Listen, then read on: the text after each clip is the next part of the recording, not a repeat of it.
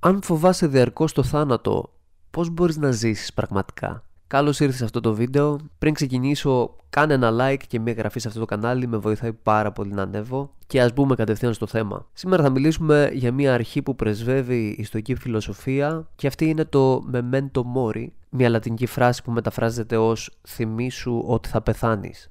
Και αυτό είναι ένα concept το οποίο υπάρχει εδώ και χιλιάδες χρόνια και μπορεί να μας βοηθήσει να ζήσουμε μια πιο ουσιώδη ζωή. Ουσιαστικά το memento mori, δηλαδή η συνειδητοποίηση δηλαδή ότι κάποια στιγμή θα πεθάνεις, είναι μια υπενθύμηση της θνητότητάς μας. Και είναι πραγματικά θλιβερό ένας άνθρωπος να έχει ζήσει δεκαετίες, να φτάνει κοντά στα 50-60 και να φοβάται ακόμη το θάνατο, να τρέμει το θάνατο. Αν κάτι είναι σίγουρο σε αυτή τη ζωή, είναι ότι κάποια στιγμή θα έρθει το τέλος της. Ότι ο χρόνος σου σε αυτή τη ζωή είναι περιορισμένος. Όταν το συνειδητοποιήσεις αυτό, ίσως αποτελεί ένα σημείο ενεργοποίησης. Έχοντας αποδεχθεί το θάνατο, μαθαίνεις να εκτιμάς περισσότερο τη ζωή. Για εμένα το memento mori έχει να κάνει με το να ζεις έχοντας ένα σκοπό. Έχει να κάνει με το να συνειδητοποιήσει ότι ο χρόνος σου σε αυτή τη γη είναι περιορισμένος Οπότε το καλύτερο που έχεις να κάνεις είναι να τον ζήσεις στο μέγιστο και να ζεις την κάθε στιγμή με τα πάνω της και τα κάτω της. Όταν συνειδητοποιείς τη θνητότητά σου, επικεντρώνεσαι περισσότερο σε αυτά που έχουν όντως σημασία. Ξέροντας ότι ο χρόνος σου είναι περιορισμένος, αυτό είναι κάτι που σε βοηθάει να βάζεις προτεραιότητες. Να βάζεις προτεραιότητες με βάση το τι είναι σημαντικό για σένα. Άλλωστε, δεν έχεις χρόνο για χάσιμο, έτσι δεν είναι;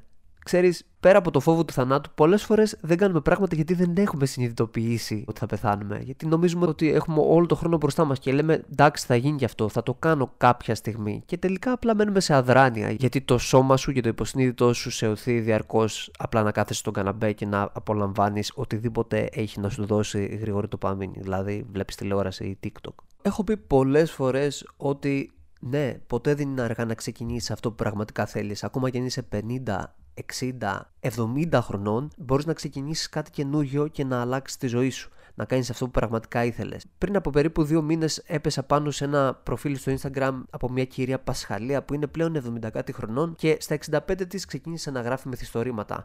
Πλέον έχει γράψει αρκετά βιβλία τα οποία τα έχει εκδώσει και βρίσκονται στα βιβλιοπολία. Και όλα αυτά τα ξεκίνησε στα 65 της. Είναι πλέον 75 ετών και ακόμα γράφει βιβλία. Φυσικά και μπορείς πάντα ανεξάρτητα από την ηλικία σου να ξεκινήσεις να κάνεις αυτά που πραγματικά θέλεις. Μέχρι να έρθει ο θάνατος. Και το καλό που σου θέλω, ξεκίνα να κάνεις αυτά που πραγματικά θέλεις πριν έρθει, γιατί θα έρθει. Θυμήσου ότι θα πεθάνεις λοιπόν και δώσε σημασία σε αυτά που όντως έχουν σημασία για σένα. Κάνε μια εγγραφή σε αυτό το κανάλι, πάτα το κουμπί του like και τα λέμε στο επόμενο βίντεο.